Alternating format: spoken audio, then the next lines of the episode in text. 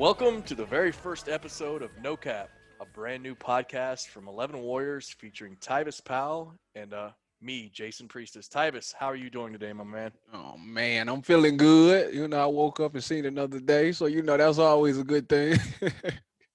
that is, man. You gotta, especially at my age, man. You get to another day. It's it truly is. yeah, especially with this hard year we're having. You know, it's, it's trying to make the best out of everything. You know.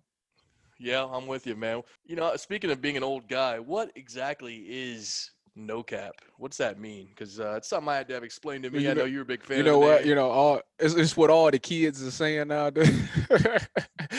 Basically, no cap means like you tell them the truth. Like so, like if you somebody say that's cap, like that's basically mean you lying. So this is basically we just saying there will be no lies told on this show. Well put. Yeah, no lies. We're gonna bring you the truth. Uh, Ohio State fans remember Tyvis all too well. Uh, my man committed to the Buckeyes two days after Jim Tressel was let go, which is that hurt. It hurt my heart too. I, I I had a place, a special place in my heart for Jim, man, because he he gave when he called me and told me he was giving me that offer, man. I I literally like was in awe by. And, and you you were going to Ohio State the entire time. There was there's like a They've Alabama and Clemson, all these other schools swooped in. There was no chance you were ever not going to Ohio State, right? Yeah, no, I didn't. At that, once uh, Jim Tressel resigned, I mean, I, at that point, it was. I mean, I wasn't going there for him in particular. I was going there because I loved the school. It was my dream school. As a kid, I always wanted to go. So at that, I didn't really care who the head coach was yeah, and you certainly, uh, certainly, certainly got a good one after uh, after you got there. I'd uh, say they, they did a good job. You know, you know, some it's this going guy. You know, a lot of a couple people probably heard of him. They went by the name of Urban Meyer or something like that. He's won a few games. He's yeah, won a few games. A couple games there. Tyvis, you of course had the uh, an interception on a two-point play in Ann Arbor in 2013. You basically earned your entire uh, squad, all your buddies, all your teammates, gold yeah, you know what? It was a it was one of them games that was going back and forth, you know, and I I knew Coach Meyer needed me, you know.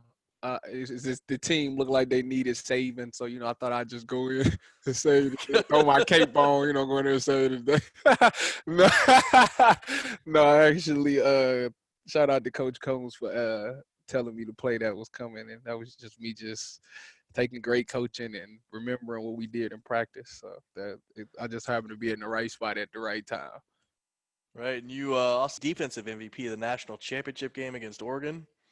Uh, yeah, that, the I be forgetting about it. That that that's one of them accomplishments that don't, you know, I me us winning the title was was enough uh, credit. Uh, that MVP thing, it could have went to anybody on the defense. I think Darren had a good game. Uh, he did. Uh, everybody on the defense was doing really well, and we all had to work together to win that. Plus, we had some great defensive captains or, and leaders that year. So I that that trophy should have went to them because they they was the ones that got us all motivated and got us playing the way we supposed to play. Let me get this straight You've had so many cool things happen in your life that you forgot you won the MVP of the national championship game. Yeah, it's not. It's not one of them things that.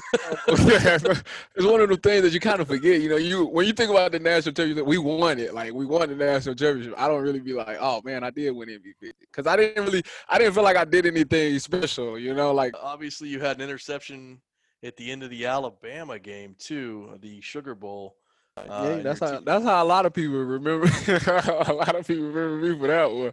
It, it was a bunch of it's, it's a lot of controversy behind that. You know, a lot of people wanted me to get down. You know, but like I say, why why be good when you could be great? Did you? I'm having a hard time remembering. I know the Alabama game. You tried to run it out, and your teammates have clowned you ever since have the Michigan yeah. game in 2013. Did you try to run that two pointer out, or did you go down? No, he, the dude wrapped me up as soon as I had it. He he already knew what I was on. He must have see that right there lets me know that people be knowing what I be thinking. Cause that one I really would have ran it back, and I'd have punted the ball out the stand so far. Cause it, I mean, and we was at their place too. Oh yeah, it would have went down. I would, I'd have jumped in the stands on them you you run that two pointer back in Michigan in 2013, get to the other end zone, punt the ball into the stands, and just and then go jog inside the inside the uh the locker room. Don't even shake hands, nothing. You're automatically a, if you do that, you're you're a cult legend in Columbus. Uh, what but what is what is what does Coach Meyer think if you punt the ball in the stands? Is he happy? You know what? It's probably he's it's probably one of them things that uh, on TV and to the media he's going, oh, I don't know why Tyvis did that, but behind closed door to be good stuff, Tyvis, good job. and, and, that was 2013. You weren't you weren't quite out of all. You had a couple years left, so you couldn't be getting yourself in the doghouse. You know, like you know what that if if that's gonna get me in the dog, you know, people like people that play with edge. You know, I think that that swagger and that edge and that savageness, man, I think I yeah. nobody would have said a thing. Everybody in Columbus probably would have been cheering me on. I probably would have had a statue next to Woody Hayes right now if I would have did that. Well, they love Marcus Gasol, man. I want to say those double, Marcus Hall got double, his own T-shirt. Yeah, yeah, he's see the double birds up there. So they they love him for that. So there's no doubt in my mind if you'd have punted, they would feel the same way. But uh, yeah, fans know all about you. Uh, excited to do this podcast with you. You've got a ton of stories, and we're going to get into get into some deep football talk throughout the seasons. Uh, we're here every Friday on 11warriors.com. Be sure to check us out on the site.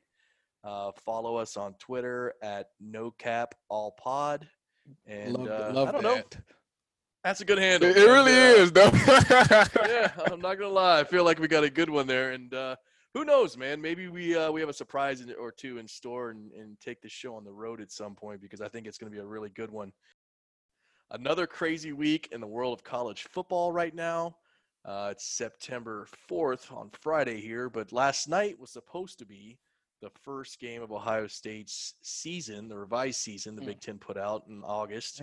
Uh, Illinois at Illinois Thursday night game. I know folks on Twitter yesterday were fired up because they're logging in and Twitter's got these scoreboards. They're showing people Ohio, Ohio, State and Illinois, and you're like you're rubbing it in. It's really, it's really a uh, you hate to see it moment, man. It really we really I feel robbed, you know, like we we we really need Ohio like the world needs Buckeye football. It makes the world a better place. You know, it just it does. You know, every day, you know, people go to work every day and when they get off, like the no one thing that they can count on is the Buckeyes coming through. Cause you know, very seldomly do they not win. So, you know, did I have a game yesterday? It's just like, man, then then it's about to all these other games about to start up, and it's just not gonna be the same, you know. it just don't have that yeah. excitement no more. God, it's been a it's been a brutal year. You got the Big 12, ACC, Conference USA, Sun Belt, and some others are going to get going in the next two weeks, and then you got the SEC kicking off before the end of September.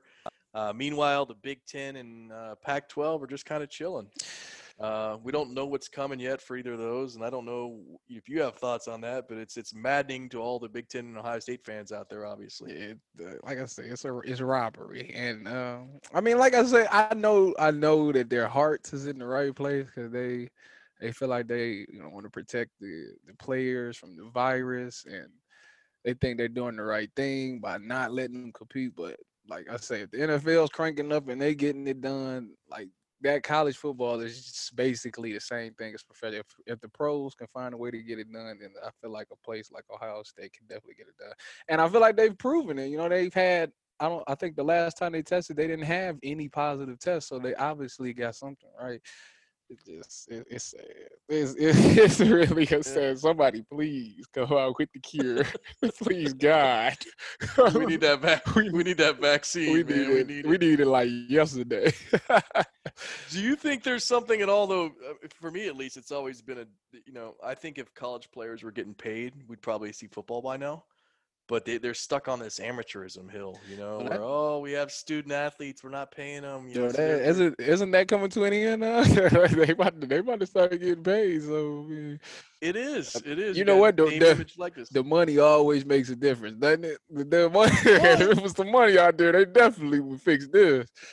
Yes, it does. And, you know, these schools and, and, and conferences are set to lose a lot of money, but – you know, if you're paying players, then you, you can say, hey, these are the risks where you're getting compensated or whatever's happening. And, and, and I think that changes the equation. You know, obviously in the NFL, you got a players union you can negotiate with and say, hey, this is out there. These are the risks, but we still want to give it a shot. How can we do this? And it, college football doesn't even have a commissioner. I mean, there's no central authority. There's no players union. There's no compensation beyond like the stipend, room and board, and some of the stuff that's always been there.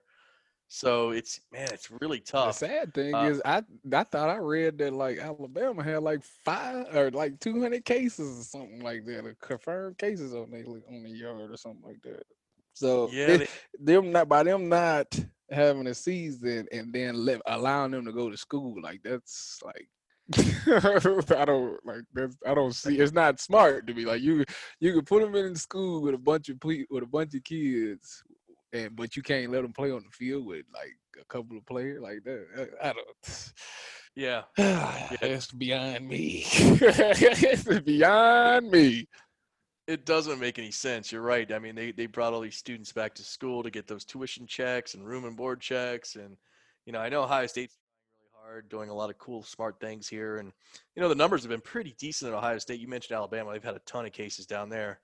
Um, and some other schools have had outbreaks. Some schools have even flipped from, hey, we're going to class and we're going on campus to, hey, guess what? We're now online only. I bet So just a just a trash, trash year, man. Everything it, it- you know what? It's light at like I say, it's gonna be some light at the end of it. Something good has to come out of this. We gotta, we all gotta stay positive and, look at something. Something's going to be either created that's gonna change the world, or so, or somebody gonna find a skill that they never had. Something gonna happen. I don't know what it is, but I, I just got faith that they would, we wouldn't go through this for no reason.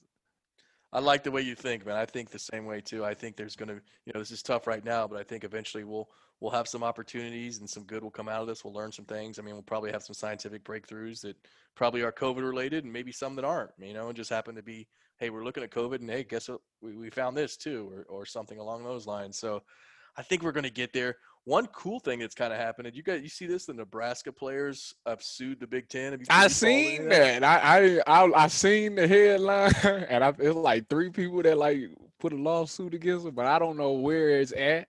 But I definitely did see that they they listen. They, they let the boys play, man.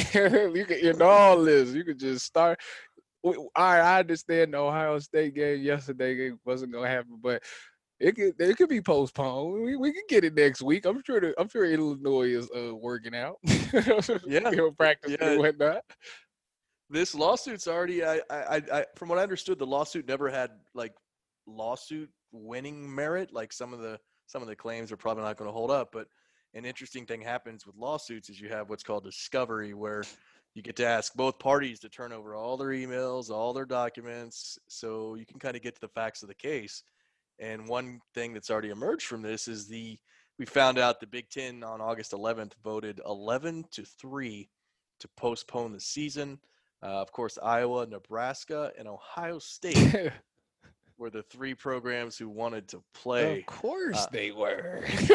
of course they were. You know, I'm not. I'm not even going to mention who ain't in there because I mean, you know, you Yeah, we know. know. I ain't gonna mention it because you know there's some all- surprises. all these teams that you know supposed to be these hard edge teams and supposed to be really good and fighting to win the Big Ten. And yeah, they they they knew what it was. they knew what type. They knew what time it was this year. Cer- certain team that runs around bragging about being the winningest program in college football. That Yeah, one of those yeah, guys, maybe. something like that. I don't, I don't know what that's about, but yeah. yeah, but so now we have rumors about a revote, a potential revote among school presidents. So OSU's incoming president, new I guess she started already, new president Kristina Johnson said earlier in the week that fall football is a possibility. So she got some hopes up. Uh, she did point out that fall technically runs until I think like December twentieth. I didn't know that. I mean, this seems kind of late, doesn't it? Like, if it's December fifteenth, I'm not thinking fall. You? yeah, nah, we it's definitely about this in December. All we thinking about is the most wonderful time of the year songs playing over and over, and you know. Eh, eh, you just had a you got a daughter uh, last month. I did. I'm gonna have to Yeah. one of these days. I'm gonna have to put the suit on, man. Listen, I got I don't, I don't quite got to wait for it right now, you know. But I, you know, speaking of little side note, that dot that dad uh dad body thing that's real. Like I didn't know how real it was until I had a kid. Like, I put some weight on a couple pounds, and it's just really a struggle to try to get rid of this weight. It, it, it's, it's That's something. yeah. I, I I know you uh you you don't drink alcohol. You take really good care of your body, so I'm, I'm surprised to hear that I know because it's that metabolism. Like really, I think I gave it to my daughter, and I was like, I can't get it back. welcome to the struggle, man. You're joining millions of us here on the then uh, when then when your your fiance pregnant, you eating when she eating, she eating more than she should be eating. It just it's it's man.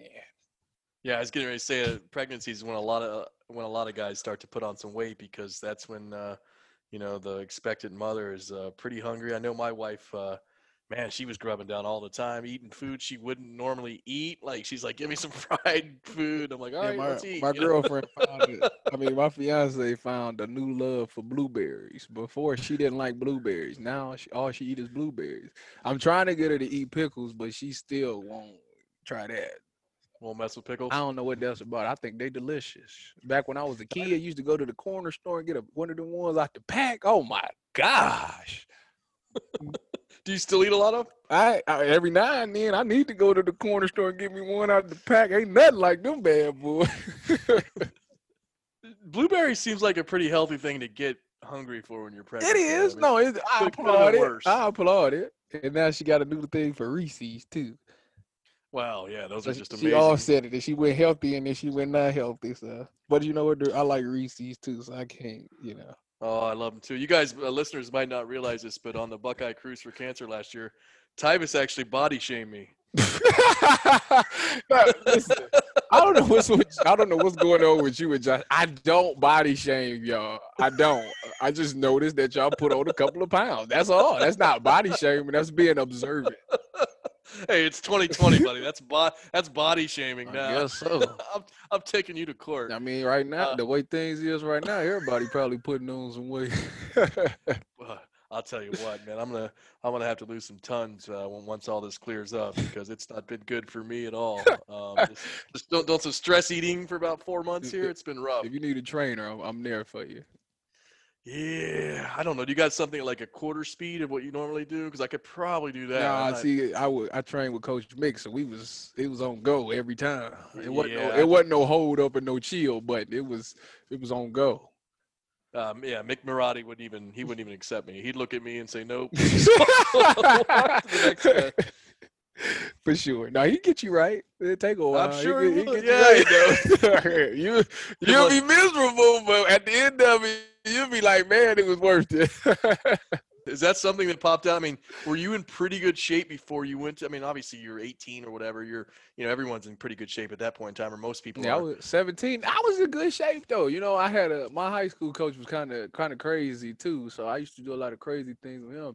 And when I first got there, you know, that was the uh that's when they went to six and seven season. So, you know, coach it was Coach Meyer's first day on the yard, and he was doing like a cleansing period where he was he had us come up there at 4 a.m. and we was outside and snow, bear crawling and stuff.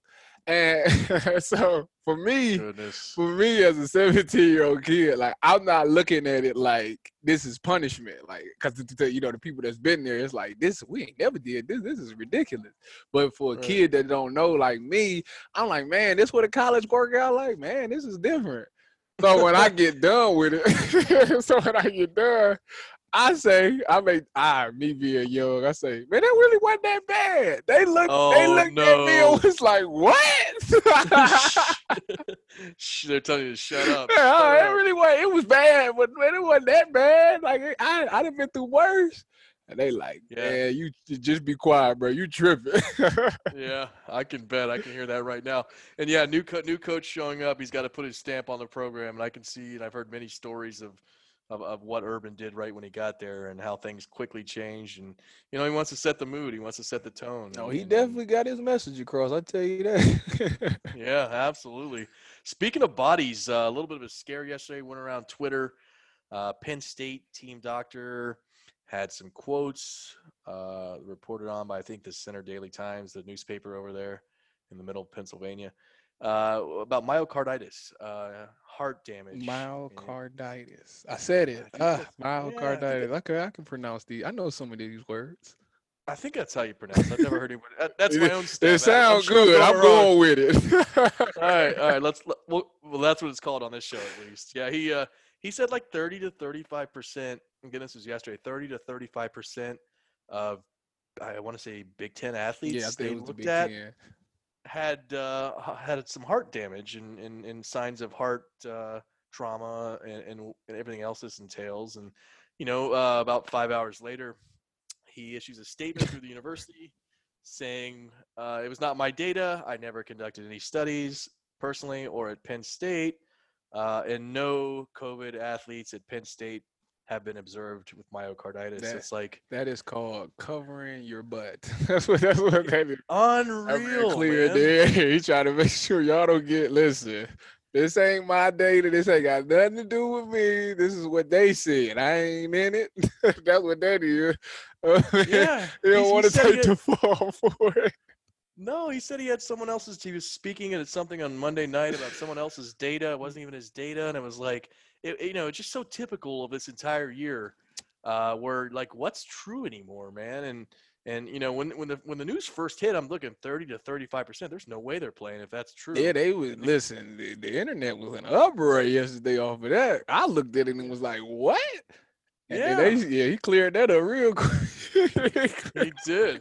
And then, of course, uh, followed quickly uh, in the afternoon by some good news from the Pac 12. They had an announcement of a cheap, rapid COVID test out there. yeah, I Uh, seen. Pac- I, is they doing the saliva test too? Yeah. Yeah, that's the Yeah. that's that, apparently that's like the new thing. But I have read that it was like it's like seventy to eighty percent accurate or something like that. And it, Oh, wow. it's like kind of it's like what seven dollars to take though, but it's well, it's pretty effective. And I think I think I seen that the NFL might try to adopt it, save some money. I guess. Yeah, good news to have quick turnaround to get results back in Mhm. minutes instead of days Right. or what have you. Uh, Pac 12 Commissioner Larry Scott uh, said he'd love to sync his league's return to uh, play with the Big Ten's return to play. And a lot of people are saying, I think some people are throwing out October 10th for the Big Ten return, which I don't see happening. I think we'll still looking at something around November, I hope it uh, happens. late November. Uh, I got to give me something, man. I don't know. I mean, Uh, I'll, I'll, I'll take anything at this point, but I'd rather have November than January. I don't know where you fall on that or what you think about guys. like, could you do an eight game season or a six game season in January and turn around and play next fall, or is that just too much on the body? Eh, eh, six. So is that that? I mean, your season would end what roughly February, Yeah, mid March. mid March. If you have some, Are you doing? eh, eh, Are you doing spring ball? I think you got to skip it, right? I would think, right? But like, I, see, that's what I'm saying, man. Like this, this is all. It's all messed up, man. I.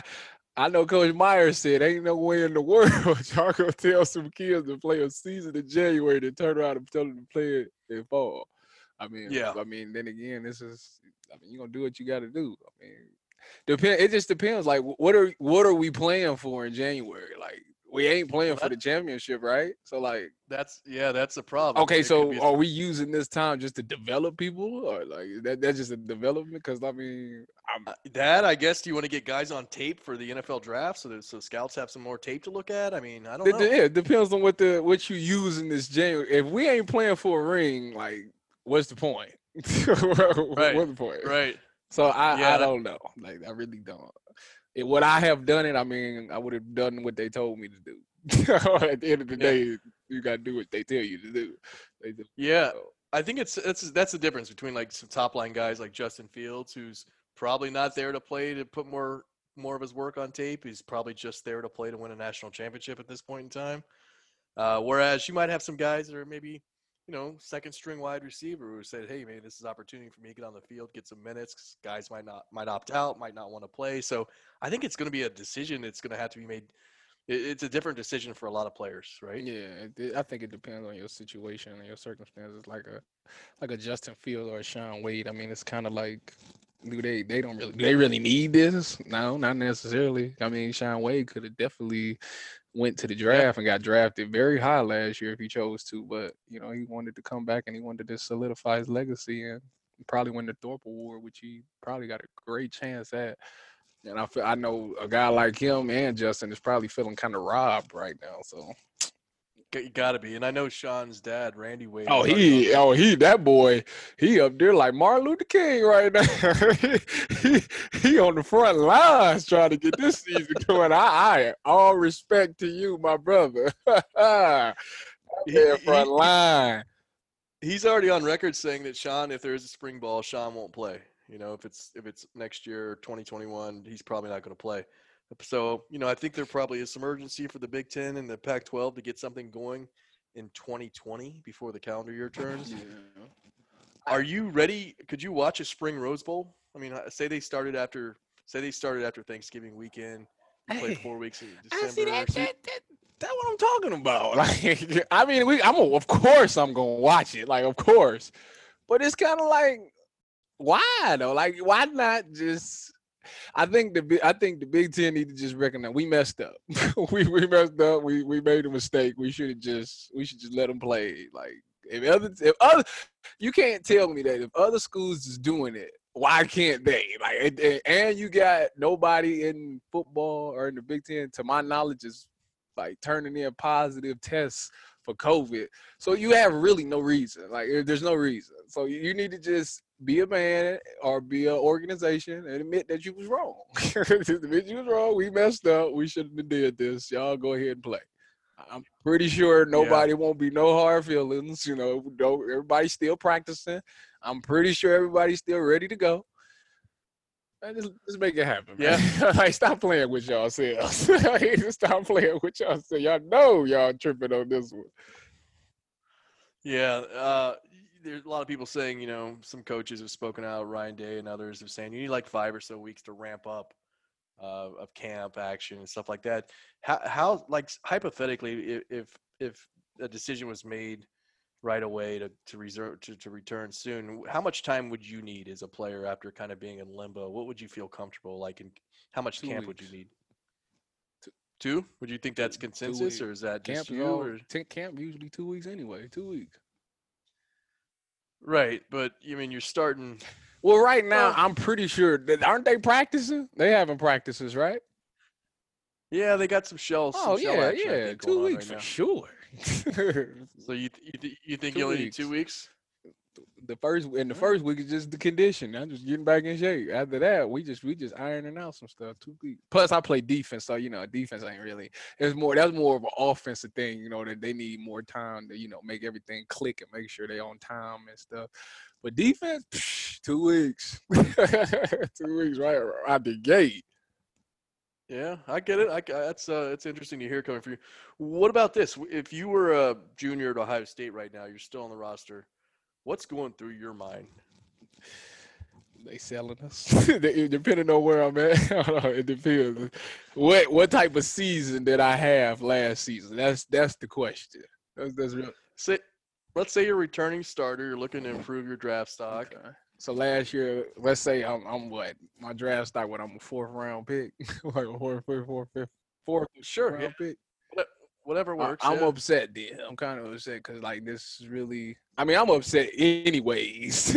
either way it goes, but it's like y'all really like jeopardizing my future right now. You know, but like I say, the good thing is that you play at Ohio State and you play worthy competition, and you got the best coaching staff probably in college football. So you're getting coached properly. Um, I think with if I'm my draft stock is not that high, I think you would have to use whatever time they give you once they do resume, and you got to really go out there and kill it. You gotta go out there and really kill it. You gotta take this time to make sure your body is right, and your mind should already be there because you're already upset that they postponing it. So when it's time to hit that field, your mind and body got to be match up and just let it fly. Yeah, good to know. Good to know. Let's hope something happens soon. I feel like we're getting very close, and you know, after after the gut punch, uh, when the league did postpone the season, when the Big Ten postponed things, uh, it seems like it's been you know a bunch of small good developments since then. I mean, numbers across the country are going down. So, man, my hope is uh, we get some good news soon. That w- wouldn't that be? It would be nice to get some type of good news this give, give, us something. I mean, give us yeah, something. with all the with the deaths and the virus, it just this is just. I, I, think this might go down as one of the worst years. It's got to. It's got to. I, I got a son. He's uh he's eight, and I tell them all the time that uh well you know look at the good news. This is probably going to be the worst year of your life. you're, you're getting it out of the way. You know, like don't. They say that this might go on to next year. uh, I hope not. We'll see. We, Well, that was fun. Up next, Cardale Jones, 12 gauge, Oh. joins the show. oh man, here we go. Ah, it's gonna be fun. This shit was all I knew.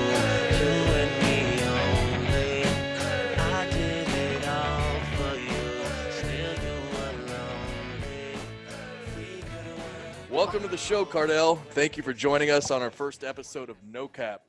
I have to ask, my ho- co-host here, Tyvis, just had a daughter. Are Mm. are you now a grandfather or an older brother?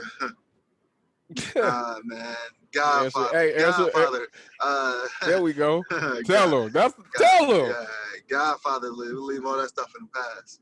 Right. I like how you think. All right, Ohio State fans have died to know that, and uh, glad to hear the paternity issues have been resolved between the two of you.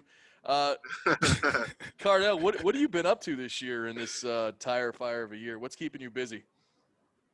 um, honestly, just family Mm. and uh, just working out, staying ready for whatever next opportunity uh, presents itself with athletics, or you know, when I just finally decide to pretty much hang up the cleats and pursue other things outside of football.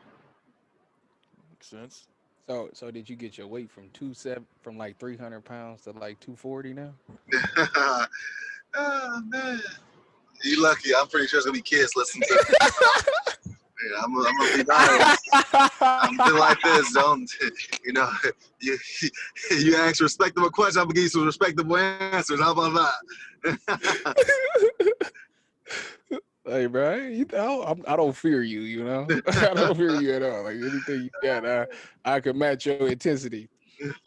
Anyways, so Cardale, you played in the XFL in Washington. What was that like? Like, what was it like being in the XFL? What's the difference for like people that don't know? Like, how different was it from being in the XFL and being in the NFL?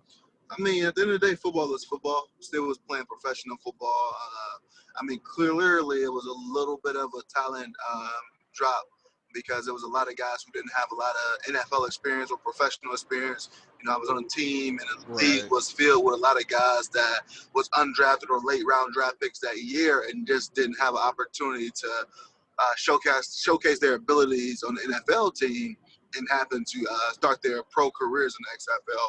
But like I said, at the end of the day, it was still professional football, still football. The the biggest difference Mhm. was to me personally was the access that the league was trying to give all the fans to the players.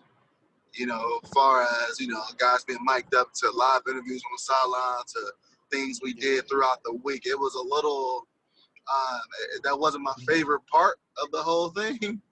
But like I said, at the end of the day, it was still football. So it was like it was more WWF or WWE ish, huh? Um, I wouldn't say that. It was just uh, some of the moments. I mean, Tyvis, you know, some of the moments that you share on the sideline, especially when it comes to game planning and adjustments and, and, and uh, getting on guys, etc. Th- those are intimate moments and critical. And I don't want Yeah. anyone outside of my team, especially the, um, the uh, media, to have access to that.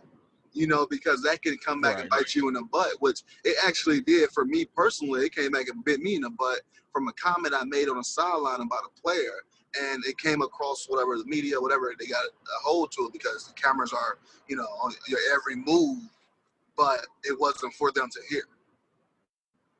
Yeah, it's, it's definitely a different time and era. You know, if they had cameras back on the sideline when Michael Jordan was playing, because some of the stuff he was saying to his players, people would have looked at him a lot differently. But you know, some things that you say, you know, it gets the best out of your players. And I mean, you did. I've seen. I've seen a couple of times where you actually did do an interview, and uh, it was some great leadership in there. And I know that you know, for some people, a lot of people that don't know you, they just think you just a silly, goofy dude. They don't realize how good of a leader you actually are. So it was good to actually see that, and I seen you get to get that out to the world. You know, I actually, I was like, okay, uh, look at you, That was- boy. Hey, you had me fired up a couple of times. I said, look at my boy. Get out of here, man. No, but you know how it is. With, you know how it is with athletics, man. It's just as soon as you step on that field, it's just it's just a switch. Something changed, and I still been playing for you know majority of my life.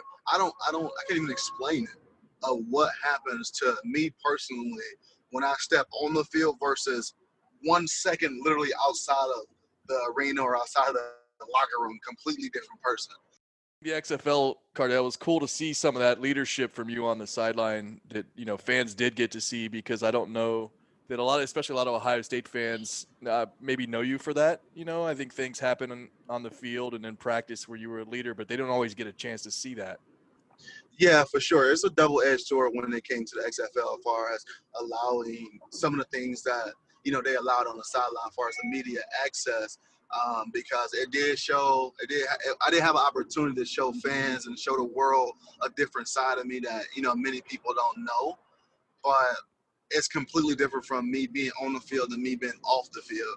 So a lot of your like your personality uh, through social media, through um, encounters with fans, they they don't see the seriousness, the uh, the grittiness, and things like that that the XFL allowed and had an opportunity for not just me but all players to kind of um, to show.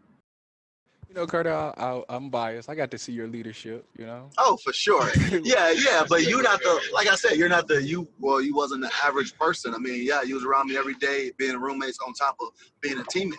So a lot of things Right. that that not just you as my teammate, but a lot of my teammates can express, you know, about me to other people. Other people like, no way, that's Cardale Jones. No way, he's like that. I only know him from goofy this, goofy that. You know, I used to tell stories, and they used to say, "Cardale like that." Yeah, he is actually. You know, you don't get you don't get to see it, but yeah, for sure. It's a it's a time and place for everything. All right, Cardale. So in 2015, you know, that was the season. That was our last season that we played at Ohio State together, and you know, that was the season that you know sometimes the offense was doing well and the defense struggled, and then the defense did well and the offense struggled. You know, how did it? How did you handle? Being the starting quarterback, you know, with a with one week the offense doing really well, and then the next week it wasn't. So how did you weather the storm? You know, tell us about that. Uh, I mean, it was tough. First and foremost, I never considered myself as the starting quarterback at Ohio State. None of my time there, just because how things happen when, um, especially that 2015 season, you clearly had, you know, Heisman hopeful, you know, a guy who potentially could have won the Heisman as a freshman if he didn't get hurt coming back.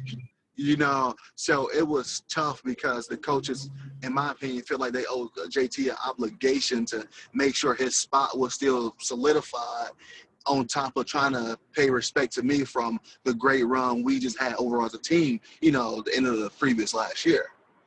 So, yeah, so that was tough with them being said. So I feel like our coaches try to put us in a situation of trying to keep everybody happy.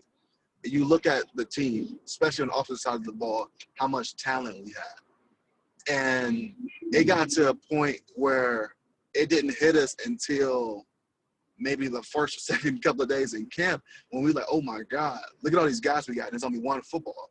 You know, so how do you keep everyone happy? I, I think this is me speaking what I think that was going through the coaches' mindset because of the way they start coaching, the way they start calling plays. So you had two quarterbacks, me and JT, on top of Braxton, you know, still going to get his quarterback reps. On top of, you know, you had Ezekiel Elliott, you had Curtis Samuel in the backfield, you had Dontre Wilson sometimes in the backfield, and then you had Mike Thomas, Jalen Marshall, and and, um, and stuff like that, who you can get the ball to as well. That sound like a cheat code, don't it? Exactly, exactly. God, boy, sheesh. Yeah, so exactly. And then like, you know, it was tough for us. I mean, the defense to me still did phenomenal that year, but it was tough for an offensive guy to get in rhythm because the coaches start calling plays where it's like, oh, we got to get a guy a touch, we got to get this guy the ball instead of calling plays and just letting us do us. Like we had, we as players had that understanding. We never were selfish about, oh well, he got this many touches, he got this many touches. Why he playing? Why this? Because we knew how good we were, and we all wanted the same thing. And that was to win another championship. You know, and if it was some games we got to run the ball 40 times, get the ball to Zeke 40 times, and throw it six times, we was gonna have to swallow that pill and do that, and vice versa. But I think definitely with the loss of Tom Herman that season, it was hard for I think it was Coach Warinner calling the plays to to realize, you know, and to get us in a rhythm of no matter who was in the game instead of like, okay, well, JT the quarterback this drive, we got to change up the whole offense because we like to do more zone read, we like to do more things like this. Okay, now, Cor- now Cardale is in this drive. Well, we go take shots downfield. We're gonna do, uh, and it would just it never put us in a rhythm. There's almost like an art to calling plays. I mean, for sure, it is. It is. But when you when you try to jump into two different and sometimes three different um, styles or or, or uh, tempos of playing all within different players, because you still got to realize we had a package for Braxton, that quarterback too, and some of the plays that we were doing with him. Right. So you pretty much had so many different things behind center. It was hard. It was always hard to get a rhythm. And I'm, I mean, I'm not going to take any words out of JT mouth or speak for him, but I can guarantee if you guys ask him, he never felt like he was a quarterback at that point. Even when they finally named him the starter, you know, and said that we got to go away from this whatever two quarterback system that we was trying to do that none of us never wanted in the first place never freaking wanted. We wanted the coaches to name a starter, and the other one was going to be the backup, and we're going to get ready for the season. Did you did you make that known? Did you go to the coaches and say, "Hey"? Just, That was super clear. That was clear. I mean, I just told them I want to, whatever my role on the team, tell me that's my role on the team. Don't tell me I'm the quarterback and put me on a short leash. That's not the quarterback. right. You know, and that's what it was. That's what I'm saying. When I play, it was like that. Oh, you know, offense just went three and out, two drives. JT, I'm coming up to the sideline. JT warming up. I'm just like, what the hell? Yeah, it's tough to uh, tough to get anything done with that under under a microscope like that for sure. To be fair, though, hold on. To be fair, you know, I, I I'm gonna call a spade like it is. I'm gonna call a spade a spade. You did get. They gave it to you for it until what? The Maryland. What was the game? when you No, actually, uh, like, they you never. had- They didn't. they no. The one They- game, you the had- one game, was- one game they gave me the shot. One game they gave me the quarterback job, and they let. And this is not a knock on our coaches. And they let Tim Beck call the plays. It was the Maryland. It was the Maryland game, and I played the best game of my career. What was the game that you threw the two picks? That was uh, I want to. say It was it was one of the first three out of the conference games. It was like uh, Nor- NIU maybe, I don't recall. and I threw many. yeah, I, I threw two interceptions. So you think you would have you would have had a bigger bigger start to the year if Tim Beck called all your games? not just that. I think if they would have did a better job of, of solidifying the quarterback and saying, no matter what, this is what we want to go with. This is our guy. We're going to win, lose, or draw with this guy. I think not just me, but you go back and look at JT performances. You like, what the heck? This ain't the same guy from last year. Right. You know, and and and There was a lot of people they was trying to please. I mean, exactly. And we we as offensive players, we was like, you know what? It's it's going to come a time when we got to run the ball. Like I said, you know, 40 times a game, get a Zeke to win this game and get out this get out this mess. But our coaches, it was, you know, and I don't want to get in too much detail because I'm actually writing a book and on not just too much of the 2015 season, but more so the 2014 season. But you can't call a. I don't think you can call plays. I mean, I've never been a play caller but I don't think you can call plays based on oh we got to get this guy the ball on, on on stuff like this and we got to worry about getting him his touches we got to worry about getting him his touches. No I think you should let the game come to you and you make adjustments accordingly you should. It's supposed to go off of the situations, like the Exactly. situation, uh, like the down the distance and stuff. Like. I mean, I'm not a grant. I'm not an offensive play caller either, but I mean, if that's what I would think. Like, you know, certain plays go for certain what you're trying to get ultimately achieve. exactly Like I said, I don't. I don't think. Yeah, I don't think you should do it to. I got to get this certain guy the But- ball. Like, I think it should just naturally. If he's open, he will get the ball. yeah Like, but think about it the though play and be over. Get it. Yeah, but think about it. I don't know if you really paid attention to the offense sometimes when he's on the field. Think about like, okay, like I said, we had Curtis Samuel, Zeke, all that type of stuff. And Curtis, you know, came in, I think, as a running back, and we trying to convert him shortly, surely but surely to H back and to some wide receiver type Mhm. stuff. But he was such a dynamic player on top of all the other guys we got. It was like, okay, let's how we get Curtis ball. Okay, let's put him at quarterback, do a wildcat this with Braxton, fake it this way. And we used to spend so much time doing stuff like that, running one time in a game, get three yards, and just scrap it. So all that time we were spending, you know, in practice that week, you know, maybe a period or two of, of trying to get Curtis comfortable with the snap, trying to get him comfortable with the ball handle, and not just him, but different situations trying to get guys the ball. Pretty much drawing it up in the dirt. We wasted so much time on that. That's You amazing. know, instead of yeah, instead of really, hey, this is what we do, and this is what we got, and this is how we're going to win games. You know, one thing that stuck out to me the year before, you know, especially thinking about a quarterback battle when Braxton went down and the battle became between me and JT in 2014 in camp. And JT won the battle. And to my understanding from the coach's aspect, it was a close battle. They still wanted to play too. They just, it, it was almost like a feel like, okay, JT won it by a little bit, but he's not our official starter because if he starts struggling, Cardale, we're going to put you in and see what you got to do. We'll see what you can do. That was my understanding at the beginning of the 2014 season and we went to Maryland. We played Navy at the Raven Stadium. And um, Ty, I don't know if you remember or not, it wasn't a great beginning. I think we won like 20 to 7 or something like that, some type of low scoring Yeah, it was. I think we we only won by like a touchdown. I Yeah, yeah. like that. It was- Maybe was 13 or 20 or something like that. So, Yeah, something like that. long story short, you know, clearly JT didn't have his best game. The offense didn't have their best game. And when the offense is not looking great as it should be, who you blame? The quarterback. So even though everything wasn't his fault, but I'm like, you know what? You know, he looking shaky, whatever. Offense not looking great. Clearly about to switch it up sooner or later. This is my whole mindset in the game. You know, Right. but still being there and in touch, you know, not trying to say, oh, mess up JT so I can get in, but just staying ready. And then yeah, for sure. yeah, and then okay, so I didn't get a chance to play. So I'm like, okay, you know, I'm like feeling some type of way, but I'm happy the team won. And then the following week, we go and play Virginia Tech, get our ass whooped at home. You Yeah, know, we did. five plus sacks, you know, X amount of turnovers and things like that. Clearly, everybody pointing the finger at the quarterback, not us in the room. But I'm like, you know, it's time for a change. I'm gonna be that change, and let's get this minute, thing going. But but wait a minute though. At, at the same time, it it wasn't. You couldn't really point the finger at the at, at I- JT. It I'm not pointing. No, no, no, no, no, no. I'm not was- pointing the finger at. I'm not saying no. I'm not saying you. I'm saying like for for like the everybody in the world. It, I feel like it was more of a coaching Yeah, thing. Like, okay, I, I you like said that, right? You- now- that we wasn't. Yeah. Okay. Okay. So keep that. prepare for. It. Right now, keep that thought in your head. Keep that thought in your head. Offense not. now, listen. No, seriously. Offense not looking good. No one's playing well. But you stick with your quarterback. You stuck with the quarterback. Did, did, did we or did we not?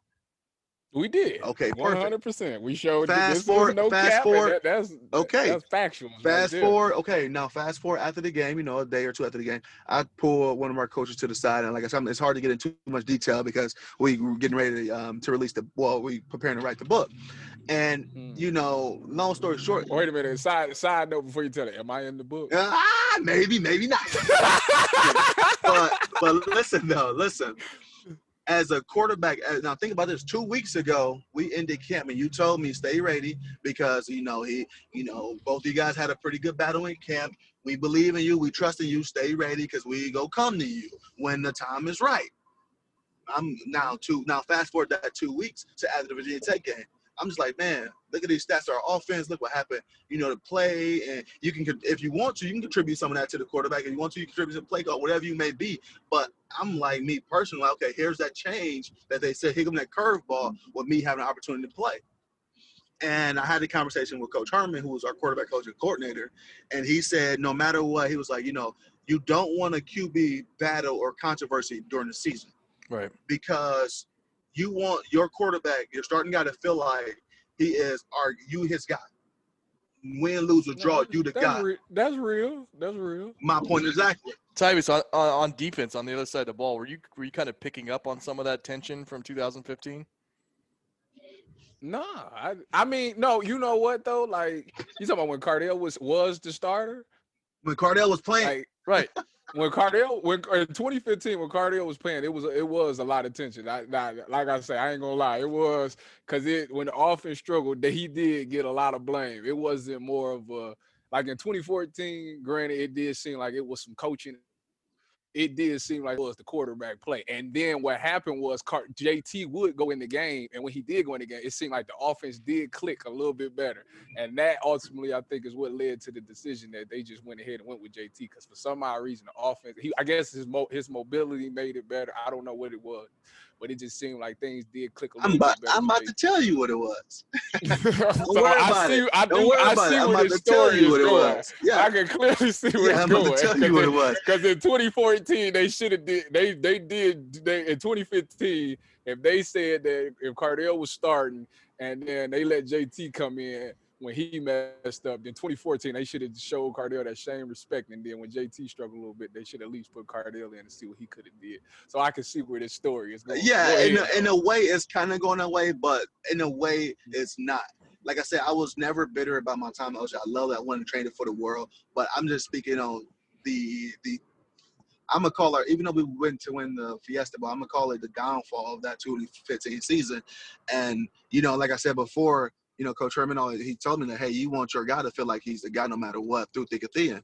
And I'm like, you know what? I Mm. totally agree with you. I'm sa- I- not saying I never accepted my role as the backup, but like I said before, when you're telling me as a coaching staff that stay ready because you know this guy's now our official starter and all this other stuff, we believe in you playing as well. You're not telling me I'm the backup. You're not telling me I'm a starter. You're telling me I have an opportunity to play.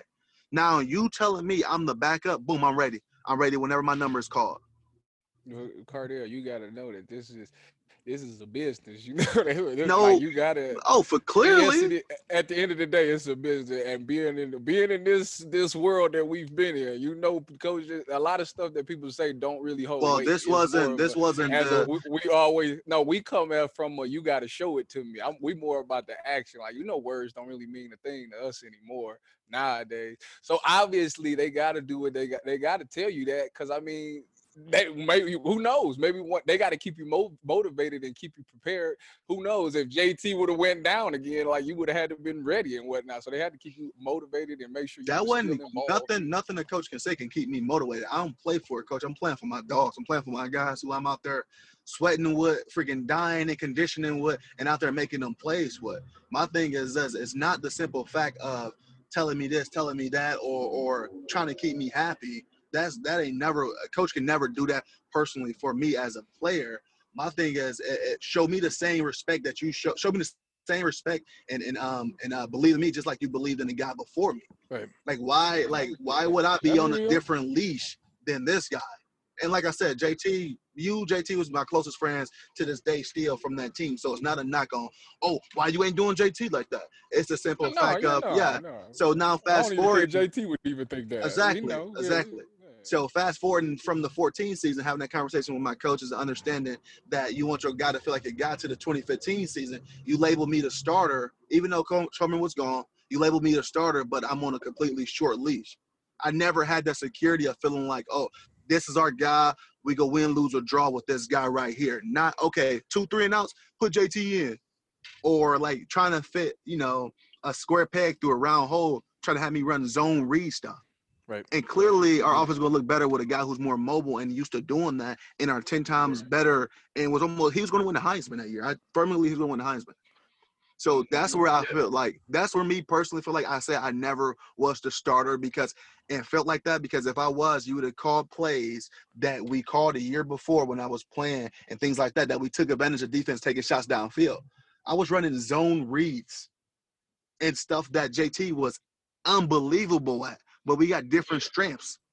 Yeah. So when I realized some of the things that we were doing as an offense that didn't fit me personally, even though I was so-called the starter, that's when I realized I really wasn't the starter.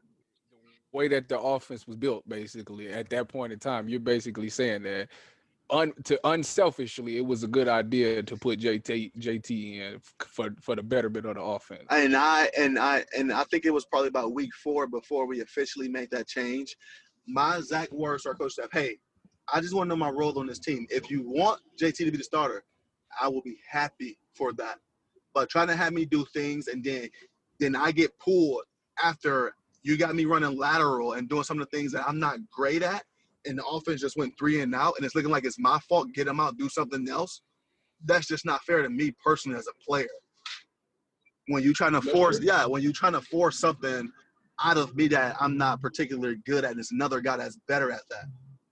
Yeah, I think it's a real testament too that you know, as tough as that year was for several of you, that you know you and JT are as good of friends as you are right now. Because on some teams that may not be the case. You know. Yeah, it was no not to JT. I was more so frustrated with our coaching staff and the way we handled things after Tom Herman left.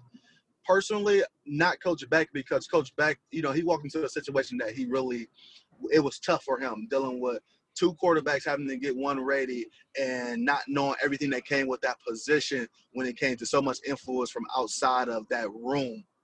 You know, so Mhm. but when Coach Beck, you know, when we went back and forth and stuff like that, and when Coach Beck, you know, I don't know what happened, but they finally gave me an opportunity to be the guy. And that was a Maryland game, and that game looked completely different. That game looked completely different from any other game we played to that point. You know, still the best game of my college career, statistically wise and, and performance. You know, was Maryland because Coach Beck called the plays accordingly to the skill set around him, not trying to fit, uh, you know, like I said, a square peg into a round hole. Yeah, makes sense. Hey man, this has been great.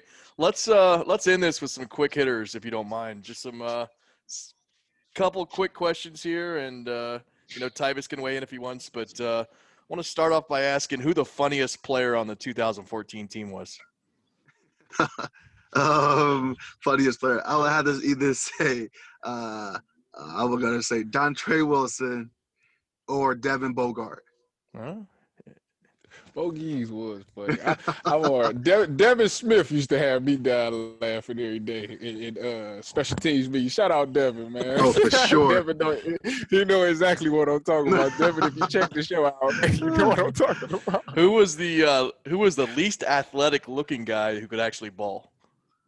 Cardale. Your boy right here. Your boy.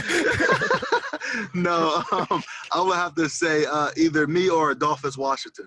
All right, good answers. Who was the best trash talker on that team?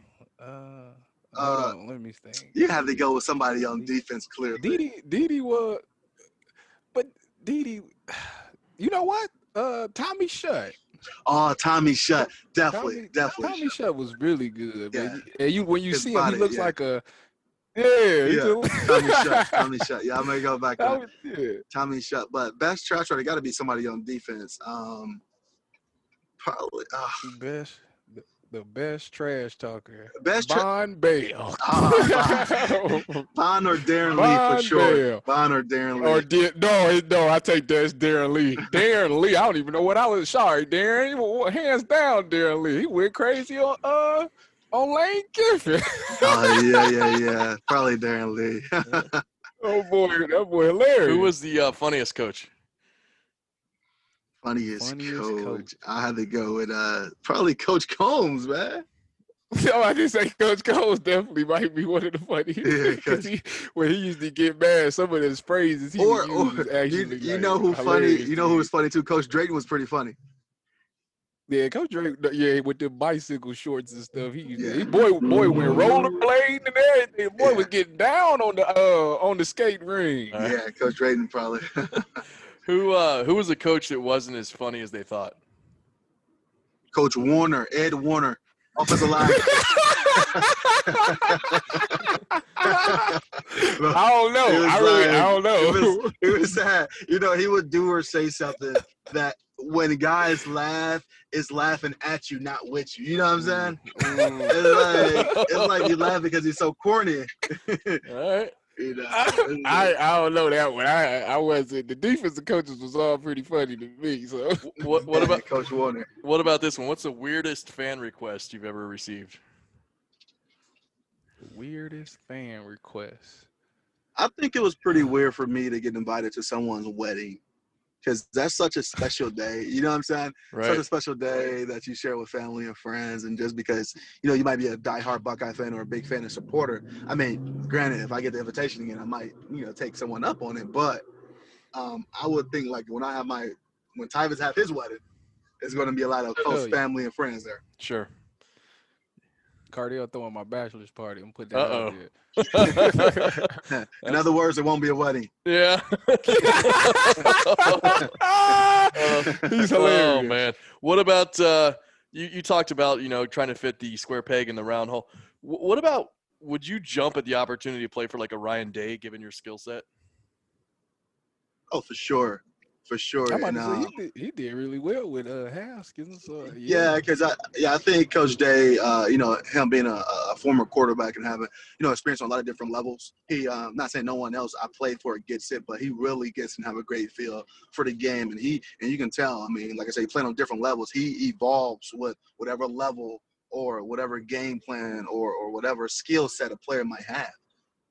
You know, he's really he's really adjustable and adaptable to whatever situation he's in. Yeah, you go back and look at the uh, the loss to Clemson last December. I guess uh, Brent Venables, the defensive coordinator for Clemson, was trying to wait and see what formation they were rolling out in to, to make uh, adjustments on the fly to signal in like you know plays after he sees what Ohio State's doing. So Day saw that and basically had his guys get to the line and get the playoff as quickly as possible to try to counter what he was doing. Just so many games on top of games. It's really cool to kind of watch. Yeah, for sure. Yeah, It- for it- sure. I like.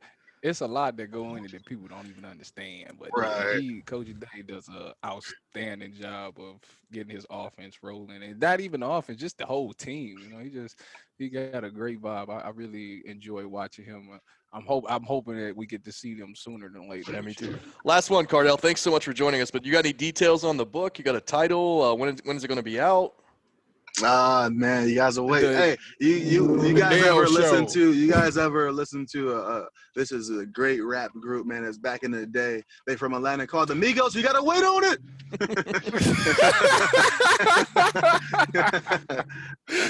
I Cardale, you didn't ask, am I in the book or not? I need to know. Just wait on it. Oh.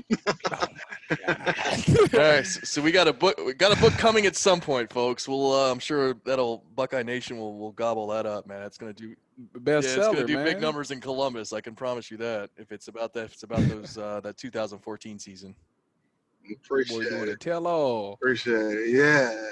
Look, y'all better have y'all affairs. Yeah, hey, everybody have their affairs and ready, uh, affairs and adjusted and stuff like that. Y'all have them in order. Wait, wait, wait a minute. Can I ask? Are you going to end it with let them letting the world know about the epic thing that you did at the end of the 2015 season? The, Oh, what what Columbus is waiting oh, on? Stop it, Tyvis.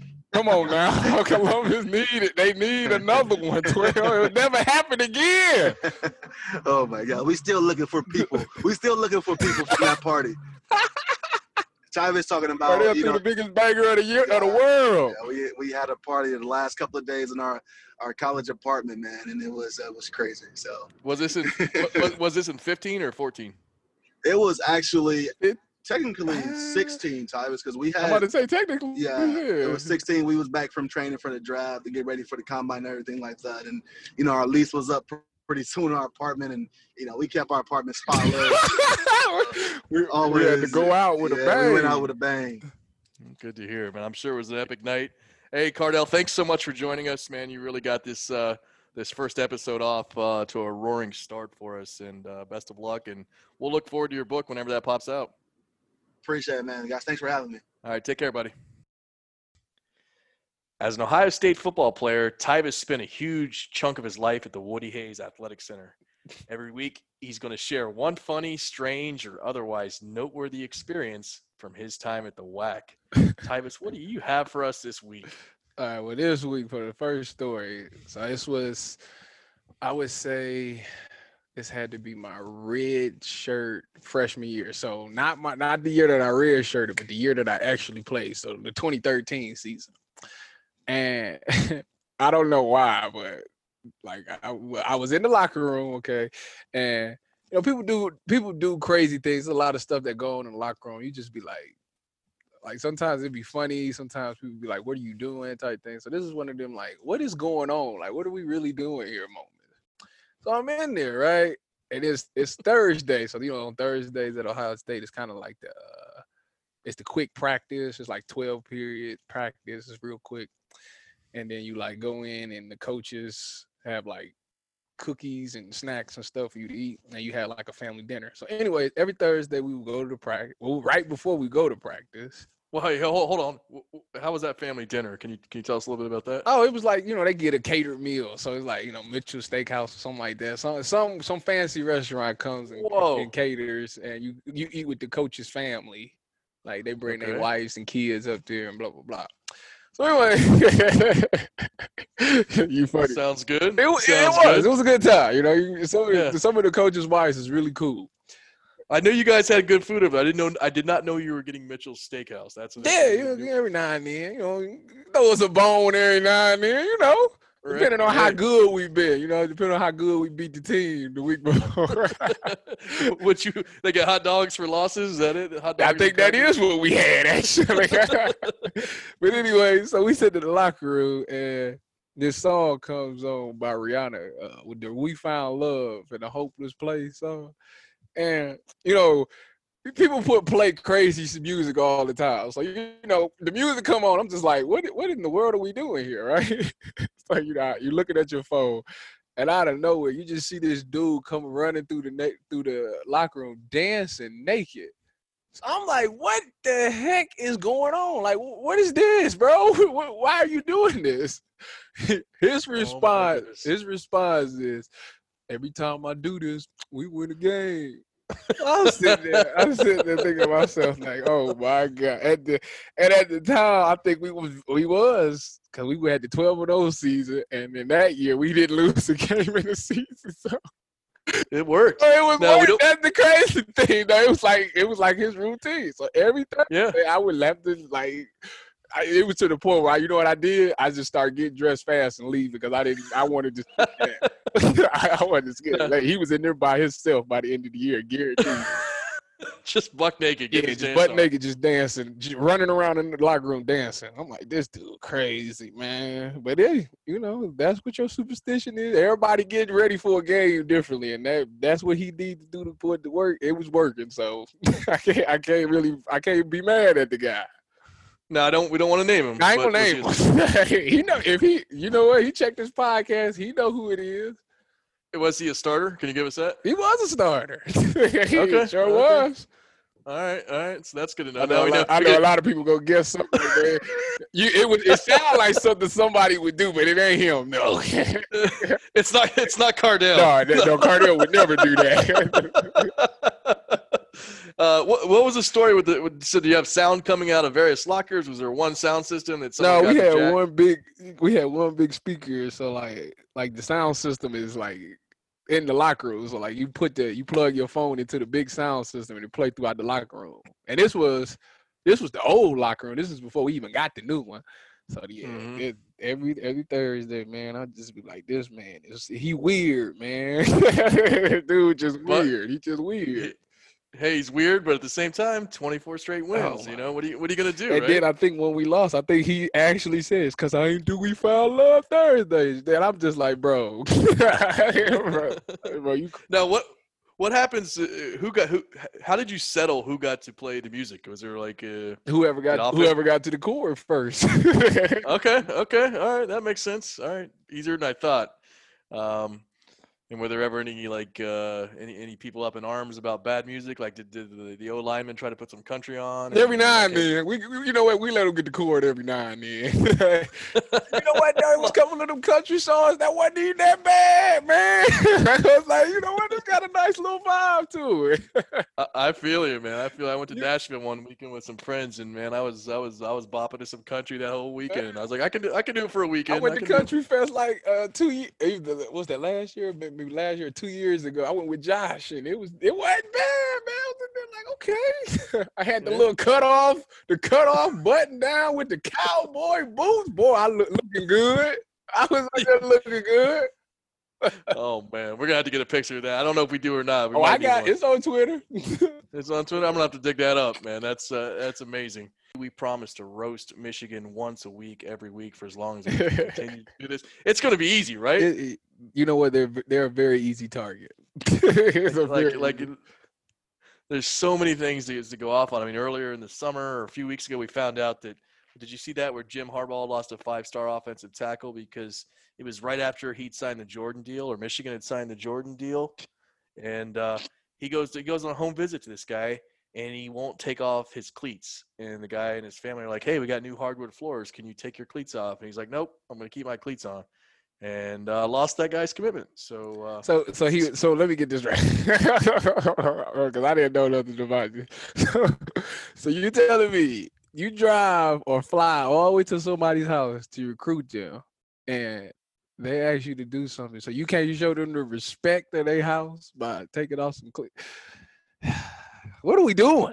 what are we doing, man? Like I, I, they just they do it to themselves, and people wonder why. I say they just make poor life decisions by going there because they look, look what I'm saying.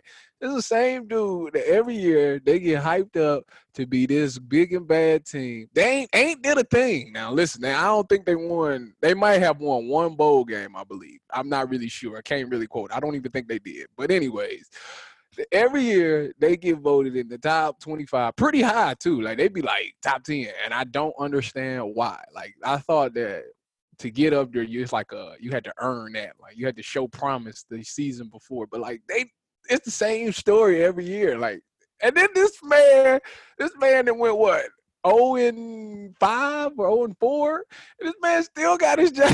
Like dude come on man. Like come on. And they, they, took our coaches we took their coaches. I, I, I, it's, I was against the taking their coaches part but hey I, I understand why they wanted to leave and they probably would never go back. I wouldn't go back. Oh, would, would you? Yeah, it's like would never go back. Like why? Yeah. Yeah, it's like you know, I, I I was gonna make a Browns joke, but I didn't want to get you fired up. Are you a Browns fan? Uh, yeah All right, I'm gonna lay I'm off the from Browns. Cleveland so yeah Yeah, yeah, I figured you might be. I know that that's one thing. don't do yeah don't don't, don't do the Browns like that All the right, Brown- I'm The. Browns might they, they they they might now. They might do something spectacular. One of- one of these years. They get they got the pieces, man. Last year I wanted to blame it on the coaching, but they Yeah, a I lot of will I, I think they're gonna do well this year. We'll see. I hope so. We'll see. But yeah, that that five star was uh, Isaiah uh, Wilson, I believe. The yeah, Isaiah. So what did he what did he commit to? he ended up going to Georgia, and then he went in the first round, the NFL draft, the 2020 draft. But uh, Oh. yeah, he said Well, he, he said did- he Harbaugh did right. Harbaugh would not. Yeah, Harbaugh wouldn't take his cleats. Said he was ready to go to Michigan, but Harbaugh would not take his cleats off on the And- official and visit. how about that? He left. He he changed his mind, and now he's the first round pick. You see that? It- it's not. It's Yeah. not by no mistake. no, no, he's about to ruin his life. He just saved his life. he, he he made the right call. And you remember Jourdan Lewis? Yeah, you know what? I I played with him uh, with my little time in Dallas last year in the preseason. He cool dude. Cool, Is he good? cool dude. Man. I, I, he made a terrible life decision, but cool dude. You know? Well, he was from Michigan, man. You, I do understand it. If you're from Michigan, I, I'll cut you a little slack. If you go to the University of Michigan, you still shouldn't I go. go to Michigan State before I go there. Well, there- there- yeah, there's that. But uh, Jourdan Lewis, you know, had a quote a couple years ago about how Harbaugh used to wear his cleats on the on the private jet too. It's like, come on, dude. I guess he was trying to be stay ready. Is that his thing? Is saying he ready for the game type thing? He he's a weird, weird dude. I think that's it. but uh, he a weird dude that take a lot of losses. yeah, he does. Let's do this this first uh, going for three in style. What Wolverine player did you enjoy competing against the most, and why? competing against. I thought could they, you know what the, the one that I liked, I actually because all they all stink, but the one the one that kind of got me like excited a little bit was I I got the assignment to go against Jake Butt my last year. He, Ohio yeah, kid you know Ohio kid. Uh, they was like my coach was like Tyvis, putting the game in your hands. The whole state of Ohio is in your hands. I need you to check this tight end and shut him down. Blah blah blah. It's like you do that, we'll win this game. And I'm sitting there like, you you go, don't do that for me now, because you you we blow him out. we'll blow him out. Was that was that was that Coombs that said that? no, or this is Coach Ash that said that. And, oh, Chris you, Ash, you, you messing with the right one. Nah, you, you, got the right one. You think? So I went out there. And I, I we ended up. I think that was my. Was that my last year we played them? Yeah, we blew them out. Sure did. so I guess he was right. But yeah, I liked him because he was actually he was he was pretty good. He was actually a pretty pretty good player. So I was Yeah. I was excited to go against a good tight end because all year I He- didn't really see too many good ones. No, no, you'd figure you'd see more in the Big Ten, right? But I Right, guess you didn't. I guess you, And we didn't we didn't play Iowa, so that that plus the Yeah, that's it. Yeah, you'd have had like eight of them out there. You could have you could have gone. Did uh, no? You have what? Five pair of gold pants? I got four. Four. Yeah, I le- I didn't play my red shirt senior year. I was I was out of there. Oh, that's right. Yeah, that's right. You left early. Left early. Left a little bit early. Well, on time, depending on how you look at it. I'd say on on time, right when when I needed to. Gonna go actually make some real money instead of uh, you know the stipend. I, I don't blame Well, you there. like I but- say, nowadays they they about to live the life when they get to get paid for their life. Oh, you can, you can bet, man. They're gonna be like punter night at the outer end. There's gonna be all kinds of stuff. Man, they gonna be like, I ain't never. I'm playing all five years. I You- ain't you know, never trying to leave. I'm not even joking here. Like if, if you were at OSU when they when they approved the name, image, likeness stuff, I would reach out to you and say, Tyvis, can you give us some shout outs on Twitter for our t-shirts and you would make some easy cash. Now, there are going to be a lot of players that are be, that'll be doing I mean, sure the Justin Fields will be getting car dealership deals, but a lot a lot of guys will be doing Twitter shout outs for good money. For I- you- sure. you, wait and see, sure. you know. I mean, hey, whatever helps. Hey, buddy, I had a blast, man. This is a lot of fun for a first episode, and I want to thank uh, listeners for tuning in. Uh, it was it was a lot of fun, man. You brought a lot to it, and I'm excited for more of these. Yeah, it was. I can't wait to see how this goes on from week to week. You know. Yep, we are No Cap. Check back for new episodes every Friday on 11warriors.com, and be sure to follow us on Twitter at No Cap All Pod.